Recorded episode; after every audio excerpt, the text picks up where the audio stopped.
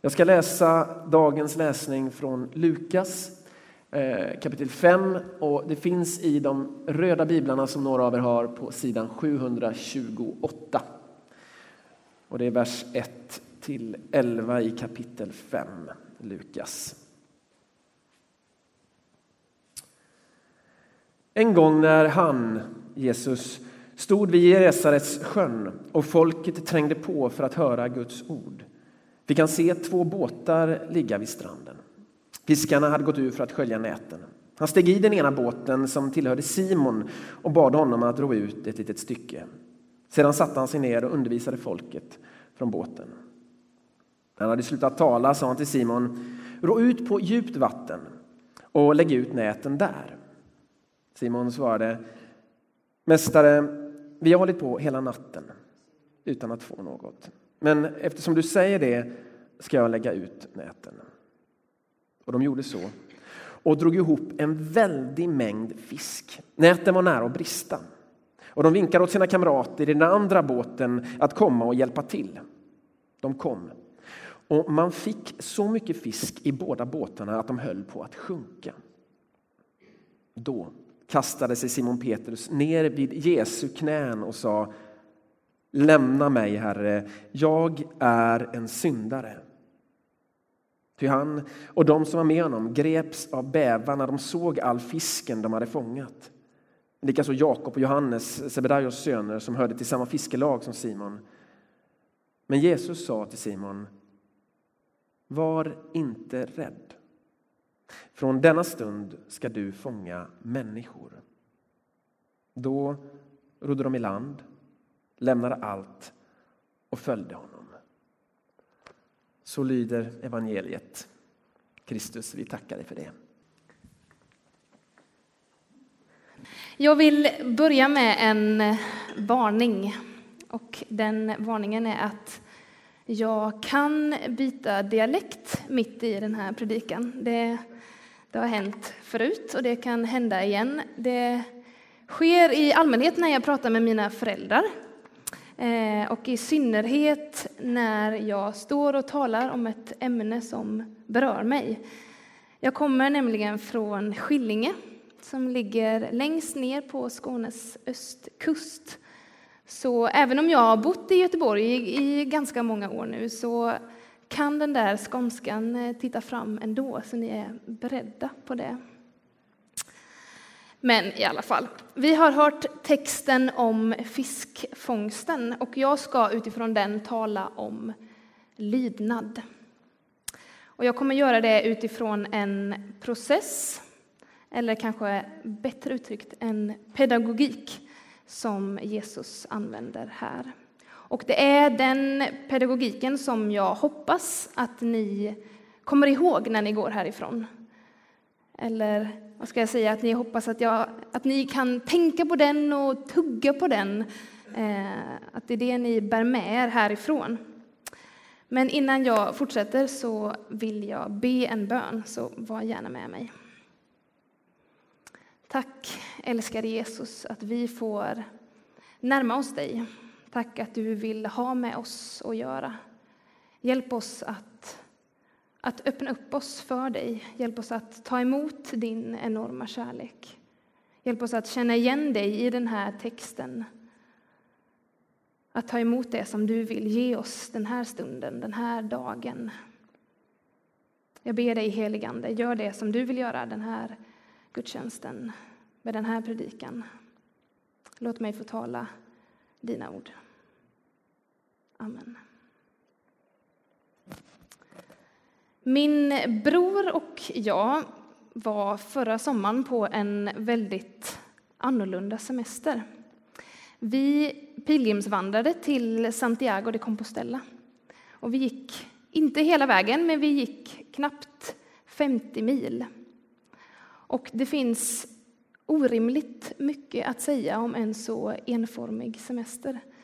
Det är bara samma sak, samma sak, dag ut och dag in. Men det hände så mycket. Och eh, de av er här som också har gått den, för det kanske finns fler här, vet att man under den här tiden eh, lär känna sin kropp lite mer. Att man, man märker att man har muskler som man inte visste att man hade. Man eh, träffar folk från hela världen. Och man lär sig bland annat den ädla konsten att behandla skoskav på helt nya sätt. Min bror har en fantastisk förmåga, och även jag själv, att inte planera. Så när vi började på den här resan så hade vi inte tänkt på att vi kanske borde ha en karta med oss. Så när vi började fyra på morgonen i en helt sovande spansk stad någonstans så visste vi inte vart vi skulle börja, åt vilket håll vi skulle gå. Och vi hade ju ingen att fråga eftersom alla låg och sov. Så efter en, eh, en väldigt stor portion eh, frustration och eh, den där tanken av att jag hoppas att vi ändå kan skratta åt det här senare så fick vi ett, ett fantastiskt bönesvar av ett fritt wifi. Otroligt befriande. Och då insåg vi det fina i att man på den här pilgrimsvandringen inte alls behöver någon karta. Utan man behöver bara hålla utkik efter små gula pilar. Och de upptäckte vi, de finns överallt. De är sprayade på vägen, de är inristade på träden. De sitter kanske målade på en husvägg eller uppsatta på någon liten skylt någonstans. Och vi lärde oss att så fort vägen svängde eller man kom till någon form av vägskäl så satt där en liten gul pil. Och ibland så var det mer tydligt och ibland så var det mindre. Men som jag ser det så blev detta någon form av lydnad. Att följa de här gula pilarna.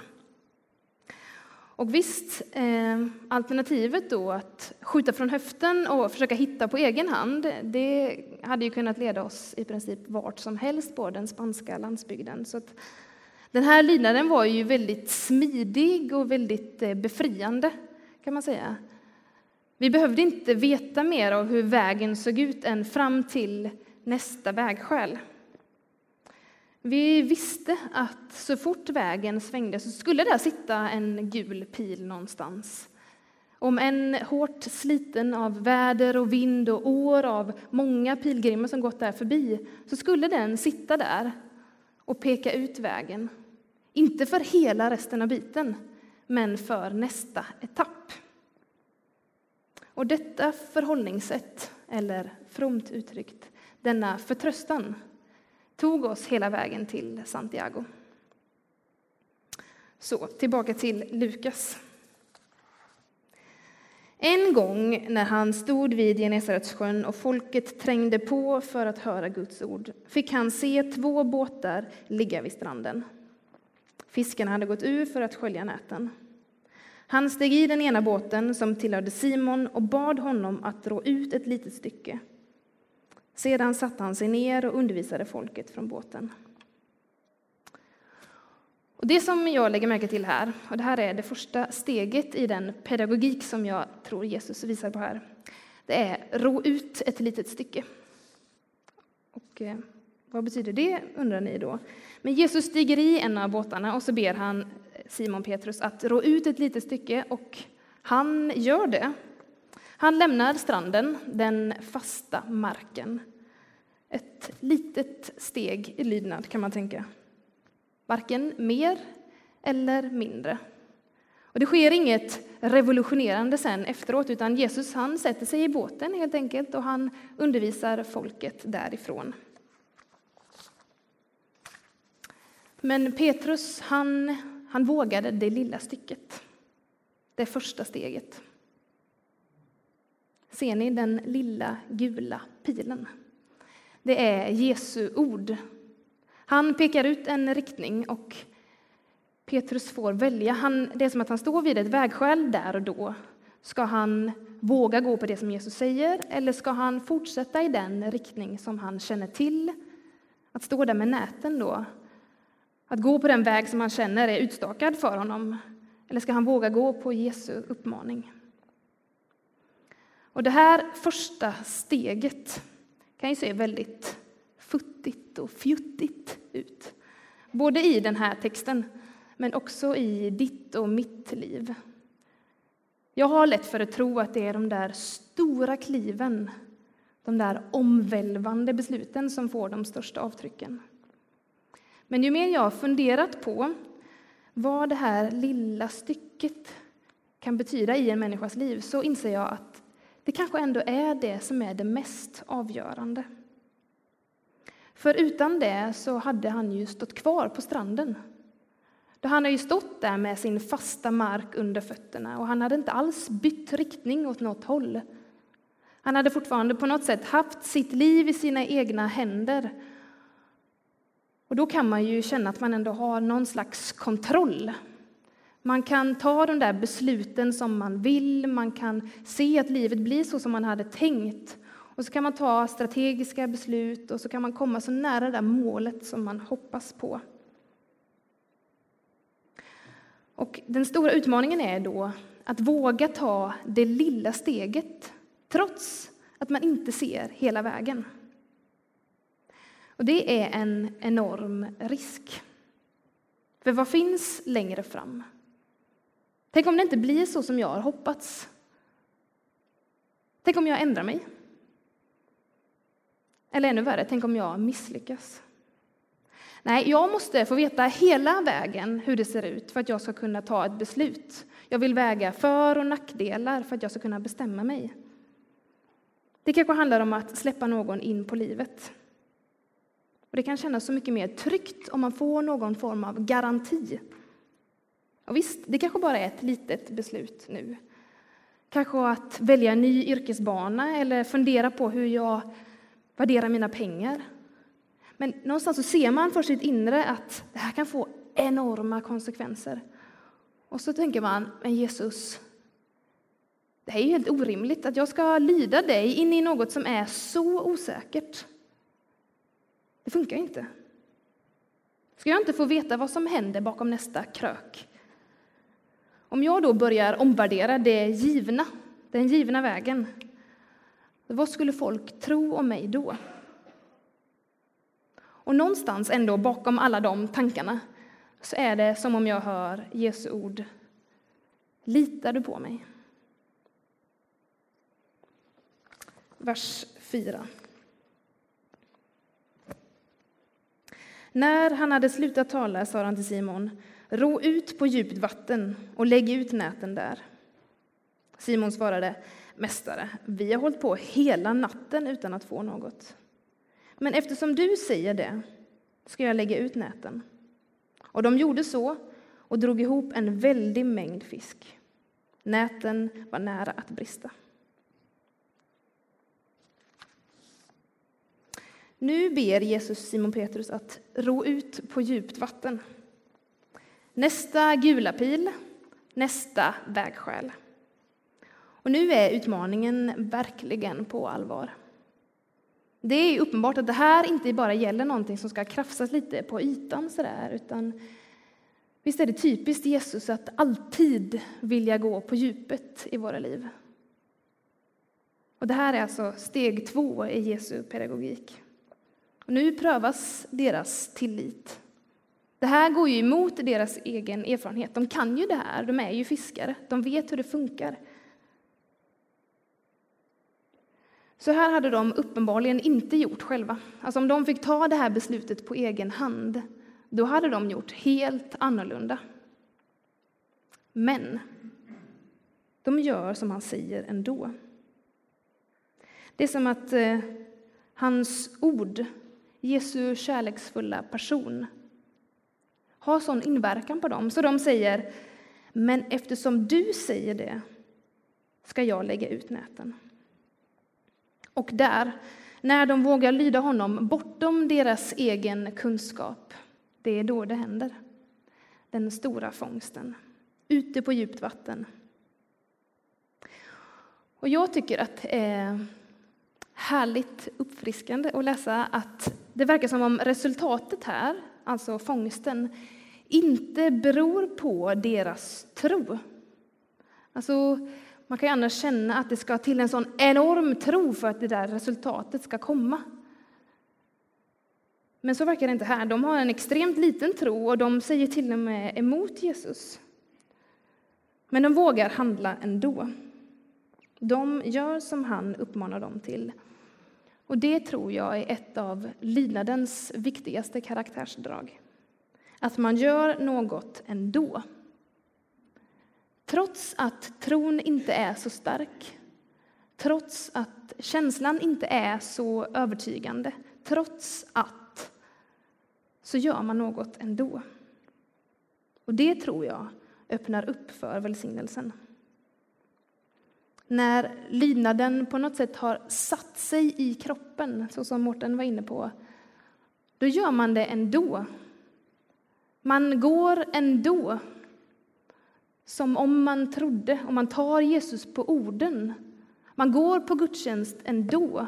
Man fortsätter att be ändå. Hur enformigt och tråkigt det än kan kännas ibland så kan det där, mitt i det alldagliga, öppna upp för välsignelsen. Men i texten här så får ju detta konsekvenser för Petrus och undret, fångsten, leder till att han får en ny bild av sig själv. Han ser sig själv i ett nytt ljus kan man säga och han bävar. Han om någon som är fiskare förstår vidden av det som sker. Det här är ju inom hans eget område, där han har varit med många gånger förut. I vers 8. Simon svarade, Mästare, vi har hållit på hela natten utan att få något. Nej, vers 8. Eh, då kastade Simon Petrus sig ner vid Jesu knän och sade, Lämna mig, Herre, jag är en syndare. Och hans reaktion här är Lämna mig, Herre. Jag tycker det tyder på att, att han går på djupet med sig själv. Att han förstår att hans liv aldrig kommer bli detsamma igen. Och ibland är lydnaden inte alls så där härligt befriande eller smidig som på pilgrimsvandringen. Utan den kan vara väldigt, väldigt skrämmande. Vi blir rädda för att släppa taget. Vi blir rädda för att vi ska bli bundna. För lydnaden handlar om att ge upp något. I många fall så handlar det om att ge upp kontrollen och i vissa fall tror jag att det handlar om att ge upp sig själv. Och det är sannerligen skrämmande, för vem blir jag då? Vad finns det kvar av mig då? Jag kan skrämmas av att förlora min frihet. Att jag ska ledas in i något som jag inte vill. Till exempel eh, klosterliv kan jag skrämmas för. Är det det Jesus vill? Eller kan jag tänka att eh, ja, men om man ska vara helhjärtad så där, då ska man väl bo i ett kollektiv och ha så där jordnära färger på kläderna och odla sina egna morötter. Och det är det radikala sättet. Då känner jag, nej men det vill jag inte. Och då kan det vara som att allt det där som vi är rädda för blir det som gör att vi håller oss ifrån Jesus. Det kostar för mycket. Vi flyr bort från Jesus för att vi tror att han kommer tvinga oss till sådant som vi inte vill eller som vi inte klarar av. Vi flyr och så säger vi lämna mig, Herre. Det kostar för mycket. Men i den här situationen i Lukas så ser Jesus igenom den här rädslan hos Petrus.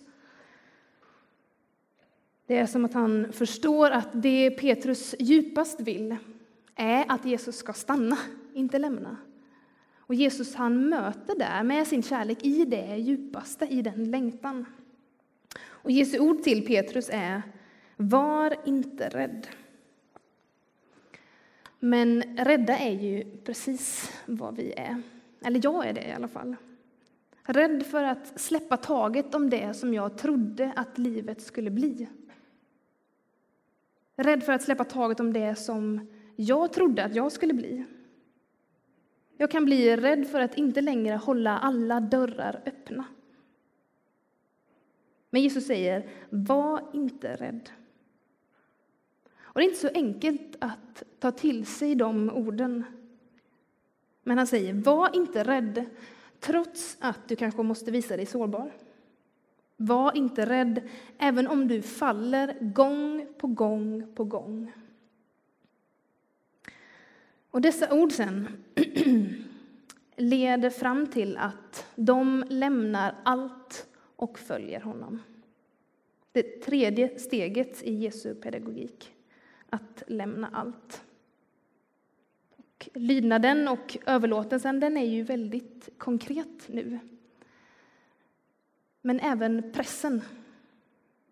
Vad menar Jesus egentligen?